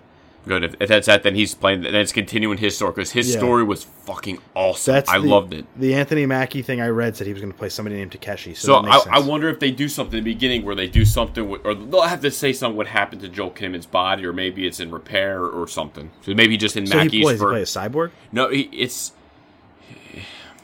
it's been a while since I've seen it, but I, I think it's like a chip in your brain. They take it out and it goes to a different body, and all your memories like it's you hop around like a new car, it's like skin to skin. It's it's creepy but awesome, Worth a worth a watch. hundred percent. Confederate has been canceled by HBO. This show was about the South actually winning the Third American Civil War. Wow. Um, and like an alternate history, Yeah. alternate timeline, all that stuff. It was going to be brought to you by the wonderful folks D.B. Weiss and David Benioff, formerly of Game of Thrones, and now it's canceled. So it never had it even aired nothing. I spit on your grave. It never aired at all. Nothing. No, this show hit. Let me be. Let me be frank. Fuck D and D. Like, but beyond that, that sucks that other people are losing jobs. Like that's what I. That's when I sympathize. I feel bad. The writers, the cast, Yeah. the crew losing their jobs. I, because they I kind of like the premise. Like I kind of like that. It was a very controversial when announced. Very controversial. Oh, of course. Because you know how People get butthurt. It's a fucking show, guys. Lighten up. This world. We can't talk about nothing. Everyone's so cancel culture. I'm gonna start a hashtag movement. It's it's a disgrace to be honest. But get a little hair on the chest. A little it. hair on the chest. let the ball bag dangle. Uh, but yeah, this show was met with a lot of criticism, a lot of uh, contemporary ideas, and uh, a little bit of uh, what the fuck are you doing. And now it's plugged. We'll never know Well, the route they were going HBO go. lost that. They lost Watchmen. They better come up with something because HBO been Well, they're fucking. Listen, when, when this is my thought. I don't think there's a lot of backstage politics. I think this is HBO saying, "You guys want to sign a Netflix deal? Go fuck yourself with HBO. We're not going to give you another cent." could be. I think that I wouldn't be shocked. Now I don't know if D and D owned the rights to this Confederate show, Yeah. or if this was their idea, an original work by them, or if it's based off of a novel that somebody else could take the rights to. I don't know. But if that if they don't own the rights, I wouldn't be shocked that later on in life this kind of resurfaces as maybe a slightly different premise with a completely different creative team behind it, they saying their idea. boom, boom, boom, boom, boom. Well, the well, don't get me wrong. DB and Weiss are going to be over at Netflix just cashing checks, so I don't think they're going to give a shit. But this is yet another project that they fell And off of since Game of Thrones. I ended. did read just before we got here that uh, I think it was George R. Martin that said uh, he was some three movie thing, and HBO said, "Fuck that, we don't do movies." no, That's it, it. uh, no, that's no, That's that's, it. So maybe that that could have Well, been at something. least, sorry, at least big screen movies, which Yeah. was the idea. And they said, Go out with a bang, and they said we don't got that kind of Yeah, money. they said we did Deadwood because it was small. I don't, I don't know, man. Like, th- did you see the person that George R. R. Martin said that to, or the company? Welt. Never heard of him. Oh, um, Emilia Clarke was on Dax Shepard podcast. I love her even more. She is freaking awesome. If you want to hear some awesome stories with Game of Thrones and some and some like what you had the um Brain tumors. she had the, was there I don't think it was a brain. She had something I think, like a um, a clot or she had something in there. And she kind of tells you that whole story which she went through on Armchair Expert with Dax Shepard. So check check her out. I thought that podcast was fantastic. Yeah, that's awesome. I actually definitely got to listen Yeah, to that. was- I like those types of interviews. Uh, Better Call Saul renewed for a sixth and final season. No, that's great. I, I'm I'm all caught up, obviously, until this this new season drops. I thought the first four seasons were great. We already know. Fifth- the fifth season reportedly going to star uh, what's his face, Robert Forster, who's passed away. Yeah, his last film, his last film and credit ever. Yeah, and um, Hank. I can't remember his name in real life, but who plays Hank in Breaking Bad. So we're gonna get some more Breaking Bad characters in season. I saw one of the show writers like I spent months and months keeping it on the DL, and they just announced on Twitter. He goes, "In what I've been hiding for months, they just said here these two characters are coming back." It's like ah, and Gomez too. Gomez come back, so that's that I just sucks. You, you keep them secrets. It's like you fucking assholes. Well, they probably have to. They probably sign an NDA that they're not allowed to and say it's anything. Dean Norris is his name. Dean Norris, thank you. Um, yeah, they probably signed an NDA saying they're not allowed to say anything, but then Variety or Deadspin or somebody gets the scoop, and then boom, No, it it's was, out there. no, it was AMC. A- A- AMC enough. tweeted it. He Fair said, enough. "Oh, thanks, AMC." Fair enough. Uh, the Walking Dead World Beyond is their new show. They got an official release date Sunday, April tw- uh, 12th at 10 p.m., which is immediately following Sam's. Uh, clearly going to watch this, the season 10 finale of the uh, proper Walking Dead. God, I, I just can't believe they're they are milking this cow for everything it's and, and the cow's already milkless. Like Walking Dead viewers are shit. Hard pass. Dude, Hard pass. not my original thought. Was listening to another podcast, who I personally think is the best podcast content creator in the world today. That's Colin Moriarty. Um, I was listening to one of his podcasts. I can't remember if, if it was Knockback or Sacred Symbols, a PlayStation podcast, which you would like. Um, a couple of different PlayStation podcasts I listened to that you would like. Uh, and he said something about The Walking Dead where he said, I haven't watched it since season four, and I can tell you exactly why. And I was like, that's when I gave up. Let me listen. Let me hear to Yeah. see if he's got the same reasoning. And he doesn't. His reason's actually very much more sound. Mine was because they were eating cereal and that's all they were doing, so I was out and I haven't gone back since. Wasn't it pudding? Whatever it was when they're just sitting at the table It was pudding. Um, he said, "I'm more interested not about the characters, uh, you know, post apocalypse. I'm interested how this fucking happened.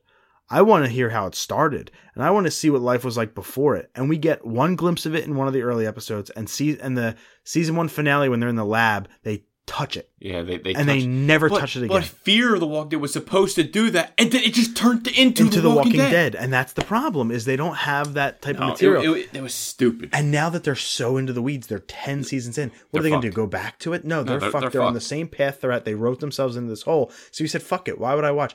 I don't care about the people. I don't care about the zombies. The zombies are not the threat. I care about how this even happened in the first place because, and I agree with this. I said it a million times. Season one is actually good television. It's gripping zombie television. What's funny is I didn't even like season one. It was my enough. it was my worst. I think, I think like two is favorite. shit because two is just at a fucking barn. Like, come on, that literally bad until the finale when they break into the to the ranch. But like, at the end of the day, love it or hate it, season one actually told a zombie story, and it attempted to try. It was only six episodes, but Yeah. it attempted to tell a zombie story of the outbreak.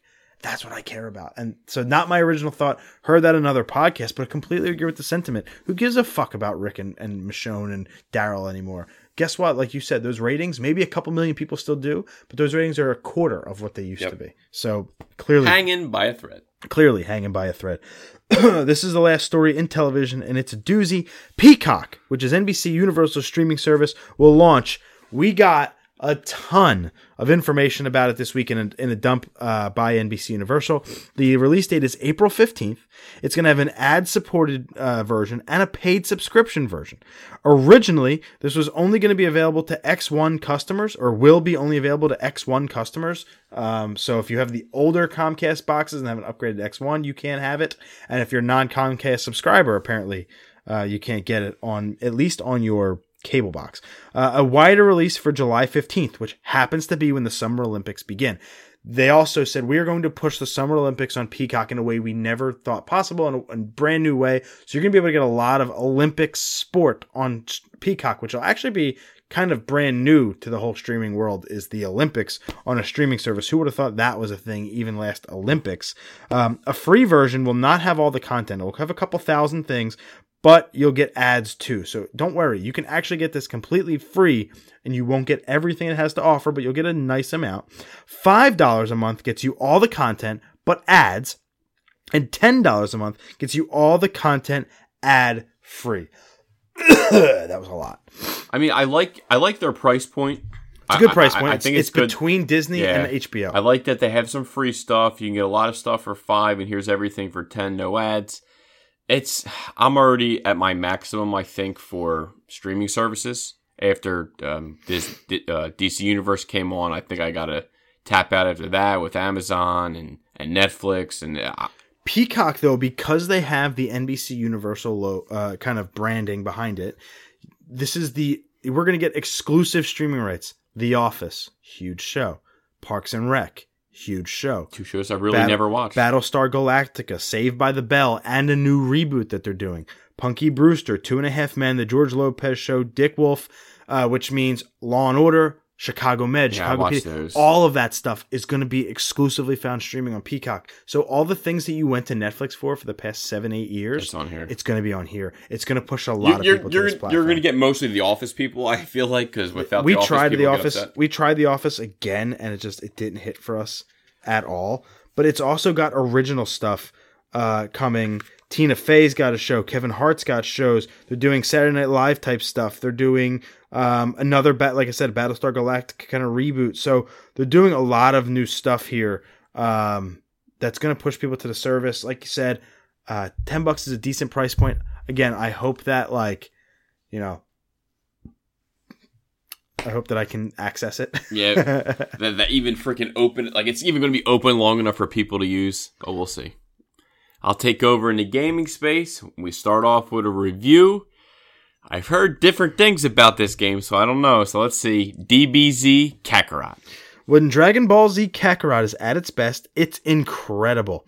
The big moments of each saga are brought to life impeccably with beautiful visuals and effects. But more than that, Kakarot also shows the love to smaller, more character driven moments that made fans fall in love with the anime in the first place. As a result, Kakarot is a wonderful way to revisit the story of Dragon Ball Z, whether you're a fan or looking to jump in for the first time. However, while it's backed by extremely solid content, it also comes with major drawbacks, like poorly implemented RPG mechanics, a general lack of polish, and some disappointingly shallow and repetitive side quests. 7 Yes. Um, So I was like, oh my god, they, re- they retell the story. I was like, Again. I just watched the show. well, again, this is every game tells the same story. It's my one big gripe with Dragon Ball, especially from a Z perspective. It's been done. They never because it's an end because it has a beginning and an end. They never stray outside of the fucking normal four sagas or whatever it is that we got. Tell an original story. Please tell an. There's so much in the Dragon Ball, especially the Z universe, the most popular. Super's getting there, but Z is still the most popular of the franchises. Um, what is it? Dragon Ball Z, and then uh, what is the third one? Well, you could say GT. GT, thank you, and then Super. So it's like I felt like there was another one too, but uh, this game is like safe from a storytelling perspective. I watched You might somebody. be thinking about Dragon Ball Kai. That was the Thank you, remastered yes. of, of, of, It was shortened versions. Of, like, so DBZ was 292 episodes. Yeah. Kai is like 115. okay, like, guys. they so it just- gets rid of a lot yeah. of filler. Exactly. Uh, is it the exact same voice cast and everything?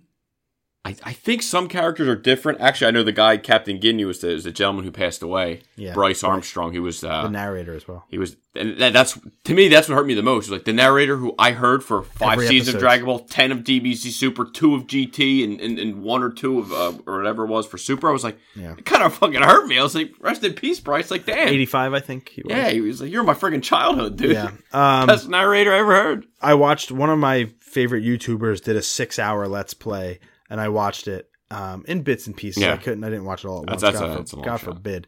Um, I watched it every little bit every night before I went to bed, and I was intrigued, but at the same time, I knew exactly what was happening, and I've only seen Dragon Ball Z all the way through once. So like, Yeah, that's a shame. I, I- I it's seen our- our you're getting buddy- the same shit. Our buddy Monty was playing online on Facebook. I, I checked out a little bit. I mean, it looked, it looked graphically, it, it looked, it cool, looks beautiful. but it's like, ah. I I'm also good. was I, I I I do agree with from the six hours that I saw that the side quests are very much like repetitive and they're just kind of blah Yeah. and they just kind of add padding to the game as opposed to adding something substance. So if you're a, like a diehard DBZ fan, definitely want to at least maybe check it out. If you're brand new to DBZ, I don't think because you haven't seen the story play out 65 times, Yeah. like this could be a good entry point. And I think that's why the DBZ Bandai Namco always makes the same fucking game is for the new people inevitably that have never played a Dragon Ball game. Especially So with. Super, it. Right. people hype on exactly. it. Release So- the old shit that got so people in. I it. Get it.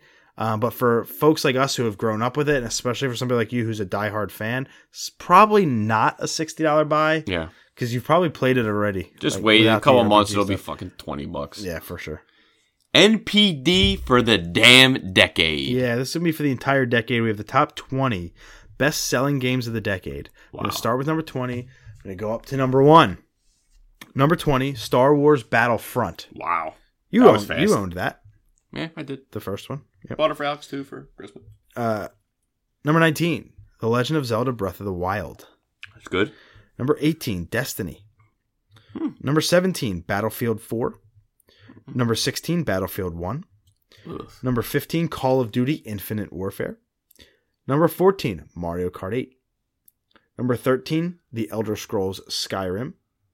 Number 12, Call of Duty Modern Warfare from 2019. Came out in November Yeah. of 2019, and it's the 12th best selling game of the decade.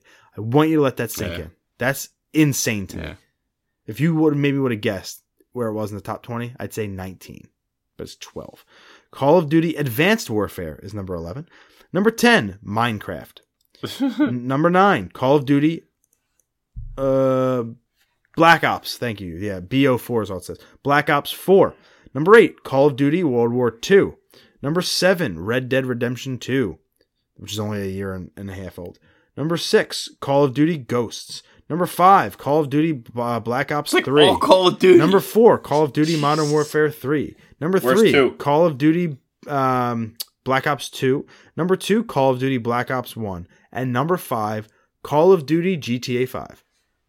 Pissed. Yeah. GTA 5 is the best selling game of the decade. I think we knew that. Yeah, that, that that should be no surprise. It was like It's it's still in the top 10 a lot of months and it came out in 13 so it's been around most of the decade. It's on multiple consoles. It's now on Xbox Game Pass. And this is all it's one of the it's the highest grossing video game of all time and it's one of the highest selling games of all time. No shit it was going to be the number 1 and of the decade. and you meant number one, right? Because I think you said number five.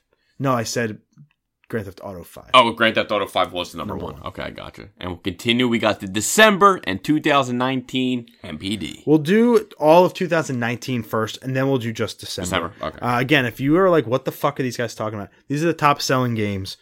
First for the decade, now for the year, and then we're just going to do for the month. We do this every month in a recurring segment. Uh, for 2019 as a whole, number 10, Mario Kart 8, came out in 2017. It's pretty damn good. yeah, solid. Uh, number nine, Tom Clancy's The Division 2. Number eight, Kingdom Hearts 3. Number seven, Super Smash Bros. Ultimate. Number six, Star Wars Jedi Fallen Order. Jesus Came out November 15th. It's pretty good. Uh, number, what's this? 5, 10, 9, 8, 7, 6, 5, Mortal Kombat 11. Number four, Borderlands 3. Number three, Madden 20. Number two, NBA 2K20. And then number one, Call of Duty Modern Warfare 2019. So no shocker there since it was number 12 for the decade. To me, I'm just like, oh man, that that's who gets it. I'm kind of like upset. like that's who got it. It's always Call of Duty, yeah, man. it sucks. Call of Duty, I'm just so over them games. Call of Duty, NBA, Madden, and FIFA. Yeah. All ga- all games I'm over. That's it. That's what you're gonna get, dude. That's that's Yeah. as long as those games are around, they will be the top sellers. Just what it is. Now for December alone, and this is like my favorite. I like the monthly ones because I like to see a lot of different games on there. Uh, but for December, number ten, Minecraft, which is all I figured because a lot of times over Christmas, parents get the new Yeah. Mi- you know, Minecraft for their kids, whatever. Number nine, Pokemon Shield. Number eight, Super Smash Bros. Ultimate. Number seven, Mario Kart 8. Number six, Pokemon Sword. Wow. Number five, Luigi's Mansion 3. Number five, fast. when it came out in October. Number four, NBA 2K20. Number three, Madden 20. Number two, Star Wars Jedi Fallen Order. And number one, Call of Duty Modern Warfare. course. One, two, three, four, five. The list is made up of 50% Nintendo Switch exclusives. I like that. No, that that's impressive. That makes me Very a impressive. happy man. Although two of them are Pokemon games, that's kind of a cop out. Yeah, it's But- a fact though. But it's cool because that means two different Pokemon games both sold in the top 10. That's actually a pretty neat no, feat. that's impressive. Dying Light 2 joins the party. It has been delayed indefinitely. Does not have a new release date. damn it. This is a game you actually said you were interested in. It- it- the, first looked Dying cool. Light, the first Dying Light's are really fun. That- that's when you're just running from zombies at night. Yeah, it- When- it's daytime, but when it gets night, there's some other shit that, comes out. that's when they come out or something. Some like other the- shit The big out. bad shit comes yeah, out. Yeah, that was. It gets I- hard. I'd probably It's shit real- myself. It, it was. It's. You know what it is? Perfect word. It's tense. yeah, Very tense. Like I don't. It was one of those things where on NES I dreaded nighttime for Castlevania 2 Simon's Quest. This I dreaded nighttime, and I was like. When it's daytime, I'm frolicking around. I'm on rooftops. It's like a parkour style. So I'm running around, jumping rooftop to rooftop, taking photos, killing zombies, doing this. And then the sun goes down, and I'm like, "Don't move. Just wait for the sun to come up, and Yeah. everything will be all right." I'll climb a tree and sit there and not move. Iron Man VR also delayed until May 15th. This one's not terrible. Just a couple months until May 15th. Um, I mean, it's not like we were getting this one anyway, but right. I, neither one of us have a PSVR. No. I love the idea of being able to play Iron Man in VR. We have one for Batman. I think we have a Superman. I can't remember. Um, PlayStation VR is still something I don't have and won't get. Um, at least for the PS4, I'm sure they'll come out with an enhanced one for PS5. So maybe that'll be when I jump in. But pretty cool to, to we're still getting it quickly, just not when we Yeah. anticipated because it's delay season. Just don't touch, don't touch Animal Crossing. Don't touch Animal Crossing because then I'm gonna hear about it from from everybody. everybody. Like you, I don't. I don't need one- to see it on Twitter. Save one big game Yeah, from being delayed. just get And one on time. Please, we have until March 20th that game comes out. You have two months. We're in the home stretch here, people. The Mortal Kombat collection online has been rated by PEGI, PEGI for Switch, Xbox One, PS4, and PC. you know the ESRB that rates games in America, EEM, whatever. I didn't know if they were called Peg- PEGI. PEGI is that in England, or Oh, okay, I'm sorry, okay. in Europe. I shouldn't In say Europe. England. Uh, but the this has been rated PEGI 18 in Europe, which we kind of figured would be rated M here in the states. This game was actually canned. We actually had a story on this for our podcast months and months ago when this game was rumored and then all of a sudden was canned. But now it got rated and it sounds like it's ready to roll. Uh, so like it went from being dead and then rose up, and we could potentially getting a, an online version of the first three Mortal Kombat games. It's the original trilogy with actually ready for this, reportedly updated visuals, new sounds, new music, like not just porting the Yeah. old fucking Genesis version. We're actually going to get a version kind of built for today's consoles, which is cool. Not like a complete overhaul with graphics stuff. It's going to have the same old digitized person, like real life people graphics, and still going to look horrible, but awesome at the same time. But man, I could play Mortal Kombat with a friend in Vietnam. Yeah, I guess you could do that. No, didn't didn't hit. Mm-mm. Cable miss, Guy? Miss me. Sorry. Haven't Cable seen Guy? Cable Guy since I was 11. We talked about it last week. The scene with the green eyes. He's on top Yeah, of the, that's the only scene I know because it freaks you out. That's the only thing I remember from the Cable Guy. You don't remember when he's on top of the satellite and he's in, in the pouring rain? He's like, Steven, the things you can do. You can play Mortal Kombat with a friend in Vietnam. No? Nope. Literally nothing. Somebody out there got Someone's that. like, yeah, Greg, I got it, but I didn't. Most people are like, Yeah, I was no, like, no, sorry. get out of my house. See, I was looking at it like, is this where we're going to do our top three? Uh, yeah, sure. Because we're in the Mortal Kombat section. Okay, so we talked. Mortal Kombat was a big discussion today for us. So we decided to talk about our top three fatalities from any Mortal Kombat game. And there's hundreds, hundreds to choose from. So, like, And even if you pick one, it's like it's in almost every other game. It's just a different version, and it was it was kind of funny. Some of the like older ones I picked, I didn't like the newer ones. Like the newer they got, I thought they sucked. Mhm.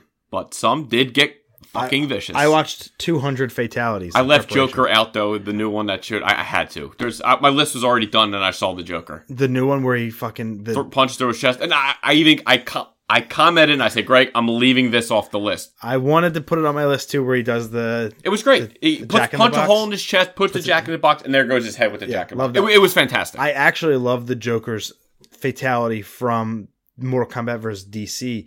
Uh, it was on my list, but then I took it where he shoots you with a bang and where then he you. fakes the bang and then shoots you. I actually like that, but it's not very gory. No, it was just like that was kind of boring. They Shang Tsung actually in nine maybe X redoes that where he puts Yeah, on a clown it. Mask and then it's brutal when he blows your head off. It- that was I- better I kept that one off my because it looked like he shot him with a Desert Eagle. It- that yeah. would, would do it. I, I did put. I kept that one off my list. We actually have a, a listener that sent us their three as well. So we'll wait to the end. That way, uh, we don't have any ones that overlap from our perspective. We'll read M Cassini's uh, list at the end of our top three. so my number three, I want Liu Kang's dragon from Mortal Kombat. Iconic. Two. From Mortal Kombat 2, I'll- it's- I have a story about that if you don't know it. and I only did it one time in my life, and I remember I freaked the frig out. and I ne- I never did it again. Kind of embarrassed about that, but and I watched every iteration from each game where it went, and I thought it just got worse. I did. I guess I kind of liked the one where he was silver. I think that might have been in XL or eleven, Probably nine. Or he gets silver, bites the guy in half. I thought that was cool because like, and then another one instead of him turning into a dragon, he like manifests one from his hand from the ground. Like that was cool, but I don't think none compares to Mortal Kombat 2 Do you know that like why he got that fatality, or at least uh, because his one sucked ass his one in the first was one? horrible. It was a was the- cartwheel uppercut that didn't even kill you. There was no blood, so they then gave him the most vicious one they could think of for the second one.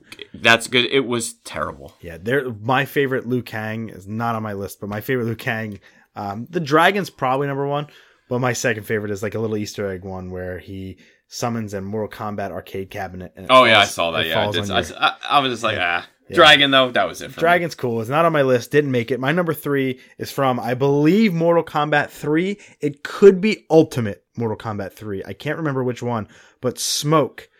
Oh yeah, I saw that one. Bunch of grenades come out of his chest, and he actually blows up the entire planet Earth, including himself. So, like, I love that. Like, that's the ultimate Wait, fatality. or, or it was Cyrax that sucks him in and grinds him on his insides. yeah, that's one of them too. I- I Cyrax thought- is I thought that was the one you were gonna the human trash compactor. Yeah. I, I I left that one off the list, but when I saw that, I was like, oh shit, that was a good one. Yeah, Smoke blows up the world. I love that one. Number two, Kung Lao's hat slice from Mortal Kombat XL, where his hat becomes like a like a like a like a table saw. So it's in the ground, and he grabs the guy's legs and just cuts him right in half. I was like, oh my god! And then in the other one, he steps is just On like the saw head. again, and just steps on his back, and his head just goes right in half. You see his brains. I was like, oh god, that was vicious. Uh-huh, I was wondering if he would slice his foot by accident. He doesn't. He didn't slip. My number two is Noob Saibot from Mortal Kombat 9.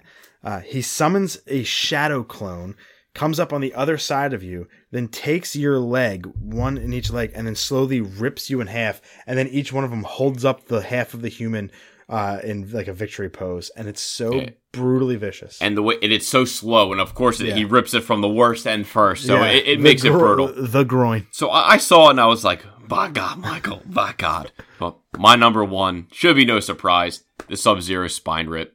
The original Mortal the OG, Kombat. man. It's 992, the original. I mean, you never, you know, who, he fucking ripped. And then, then, like, besides obviously just grabbing his head or his, ne- like, there's different iterations where one, I saw he grabbed the guy's chest, ripped out his heart, then ripped his fucking, like, through his chest, ripped out everything through his throat. To me, Sub Zero is my favorite. I always loved it. You son of a bitch. My number one is the Kung Lao. Aye. Dude, it's so vicious. the hat saw. I I actually went specific and wrote balls first, yeah. so groin first for the ladies, but not the head first one. The head first one's cool, but he stops at the head, so you only just get the split brain. I love the saw one where he, like you said, takes his hat, throws it on the ground like a buzz saw, and then just slowly, methodically pulls you Oh. groin first, splits you in half through his saw, and you agonize Oh and scream God, your yeah. way through it.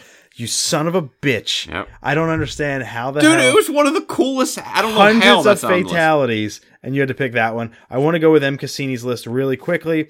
Um, his number three is the original. They all are from MK1. So uh, this first number three One has said- to be Sub Zero. it said is the original Scorpion, uh, where you're actually the long range Oh, yeah. fatality, where you take off your mask, you're the skeleton, you light the person on fire. Number two is the Sub Zero Oh, spine rip. And Mike, I got a tag for you at the end of the podcast for that. Number two is the Sub Zero spine rip, like super. My iconic. boy. And he actually has number one as the uh, original Kano heart rip from Oh, classic. That was his classic. The only problem I have with the Kano heart rip is that's on the Genesis. On the Genesis, there was a blood code you can put in, and it would allow you to have the gory Yeah. viciousness. And that when that fatality is done with the blood code, then he holds up the beet red heart and it's dripping Yeah. blood. When you play it on Super Nintendo, Super Nintendo original Mortal Kombat did not allow blood. So the Super the, in ah. the Super Nintendo version of Mortal Kombat, it's gray sweat. It's all Really? sweat. All the blood has been digitized to gray. And when Kano does the rip for the heart, Yeah. he holding nothing. It's just like a puff of nothing. There's no art because they, So it's they, like could, they, they couldn't, couldn't do, do it. it. So the Super Nintendo version of that fatality sucks. I'd actually put that as one of the worst fatalities. But I'm just gonna go with the Genesis Yes. version with blood coat on to make it the most vicious possible. Thanks for sending us your uh, your list, Mike. You the man, Mike. The Half Life collection is now free for all Steam users until April. It's cool, man, because Half Life Three has been trying to like fans have been wanting that game for over a decade. Um, Half Life Three confirmed as one of the Twitter memes uh, that's still alive since Twitter started. Um, and Valve said, you know what? We're releasing a new Half Life game. It's not three. It's not the one you want. It's going to be VR, Half Life Alyx. But to get you hyped for that game, we're going to give you every Half Life game ever made for free. So if you're a Steam user and you play on PC and you've not played Half Life, you can go play the Half Life games, every one of them, for free up until April. It's a pretty sweet deal. That's fucking banging. Is that it? That's that's it in the section. That's all I got. Holy shit. I was saying, unless you got a secret one I I'm don't so- know about. I'm so used to having like long sections and then the game. well, is the t-. TV and movies was, was a long one. TV last week, I'm still getting over it. Yeah, I re-listened to the episode already. I was like, dude, we went on dude, for that, a long oh, time. that was that was a shit ton of info last week. Uh, before we get to the CGC spotlight, I want to do a quick review uh, of an album, courtesy of our friends over at BPM. Thank you so much for sending us uh, this opportunity to do another album review for you. We love doing them. We love to help out. Uh, so many bands that have obviously given back to us as well. We've done a ton of interviews on this show. Oh, we're going on number 40 pretty soon, which is insane to think about. Um, and we've done a lot of great reviews as well. And uh, Ryan Wallace, our, our general album reviewer, we decided to kind of go away from written content on the website, really focus on just the audio stuff. So we've decided to kind of take the uh, album reviews and just put them on the podcast. And there's a band named Ashland. Growing up, I loved the band Ashland. called Waking Ashland. For a minute, I was like, I wonder if they started a new band. They did not, my friend, but uh, Ashland came out with this record uh, December 13th, 2009, 10 songs, just 31 minutes. It's called Over the Moon. Um, a little bit of kind of background on, excuse me, I'm like dying here. Uh, a little bit of background on Ashland. Hailing from a small town in Illinois, Ashland took their name from a long ago phenomenon that speaks to both destruction and transcendence. Uh, this is their sophomore album. Uh, I, I'm here's here's my thoughts on the album. They are well first first and foremost, it's like a they're a duo. Alternative rock is kind of the the genre here. Musically, phenomenal album. Okay. Musically, a phenomenal album.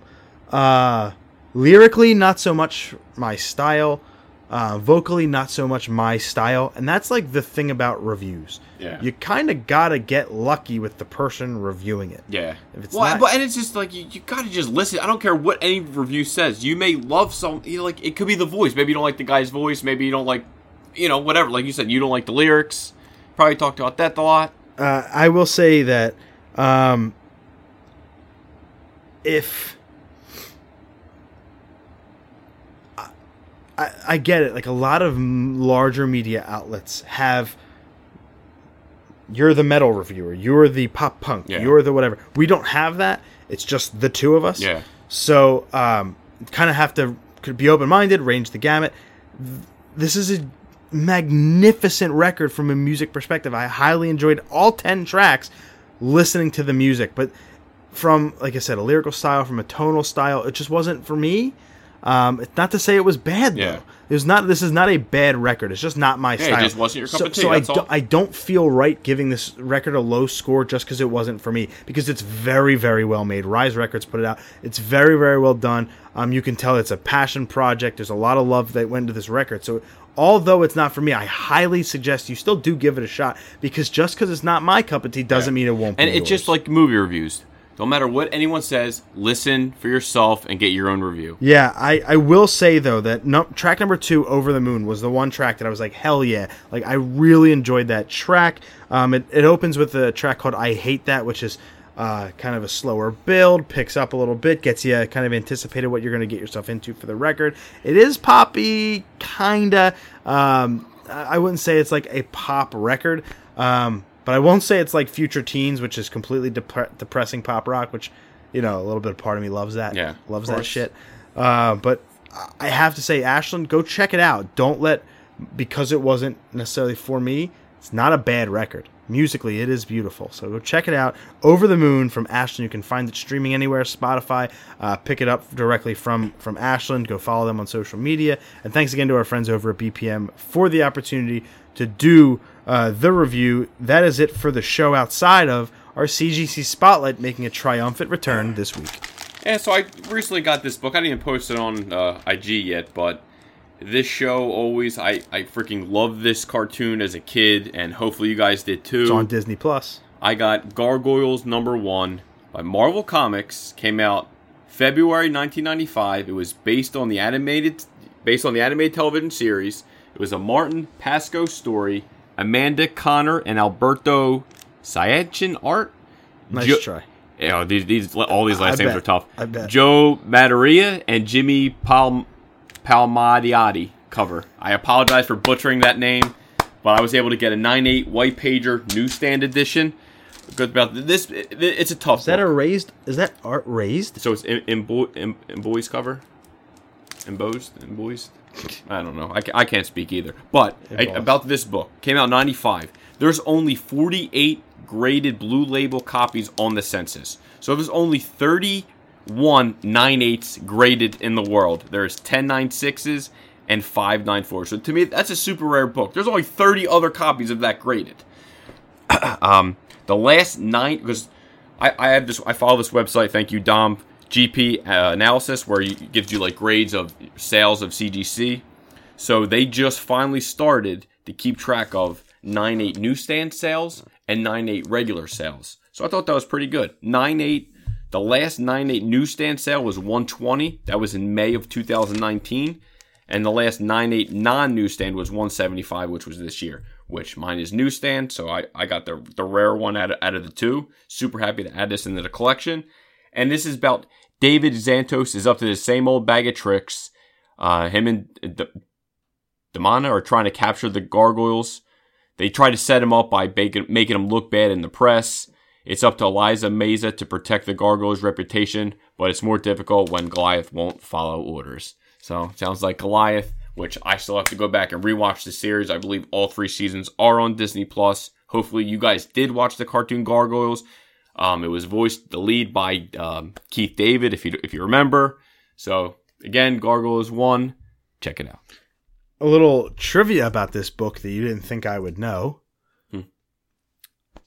Cover was actually done in 1994, even though it was released in February 1995. You know how I know that? The show came out in '94. Well, no, this cover, I mean, it was done in 1994 when the book actually came out in Feb 95. It's because I just looked down here in the corner, it says 94. And, and see and see when the artist actually drew it. Yeah, 94. Because the show came out in '94. My favorite thing about Sam CGC Spotlight is always turning the book over on the back and looking at the ad. And this ad means a lot to me. Gop, Squish, Splat.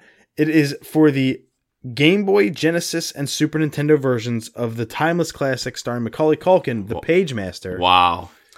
Uh, I actually own two of these Do you games. really? He said Uh, I'm they're, proud of it. they're right there to Sam's right in that white On white bin? box or bin over there. They're objectively shit. Like Of course. the Pagemaster game's not good. I love '90s old school games, especially the Yeah. Disney games. They're all really good. Aladdin, uh, Lion King, um, Ducktales, all that. Pagemaster, not so much. Not to say it's a Disney property; it's Fox property, but still, now it's a Disney property. Actually, funny enough. Um, Yeah, I was shocked that it was even Marvel Comics. but I think the craziest thing and what I love about this is that maybe it's not so crazy, but back in the 90s when this was Sega Genesis does what Nintendo don't and they were going back and forth with Yeah. the console wars, this ad has a Genesis game next to a Super Nintendo game and they're the same game. So like promoting both Yeah. companies. I just think That's that's, awesome. I think that's just a neat little Yeah. 90s thing. Um you know, I know that on all the commercials today, if it's Star Wars Jedi Fallen Order, they can show both versions for a Walmart commercial or whatever, but generally it's followed up with one of the two logos and it says like best to play on Xbox or just Oh, like course, yeah. PlayStation. Noise. So uh, it's just cool that the 90s were such a different time. So check out the first book from Gargoyle, same as it in a 9.8, but definitely recommend the show on Disney Plus.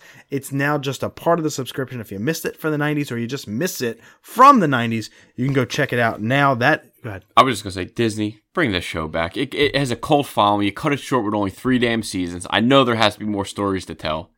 Let's get a revive. That is going to do it for episode 170 of the podcast. Before we go, you said you wanted to have a shout out for M. Cassini, though. You said you have a special shout out. No, no, that's just my ending line. That's all. Oh, oh, I'm sorry. So you you as soon as you hear it, you I think you're like, okay, got, Got, you.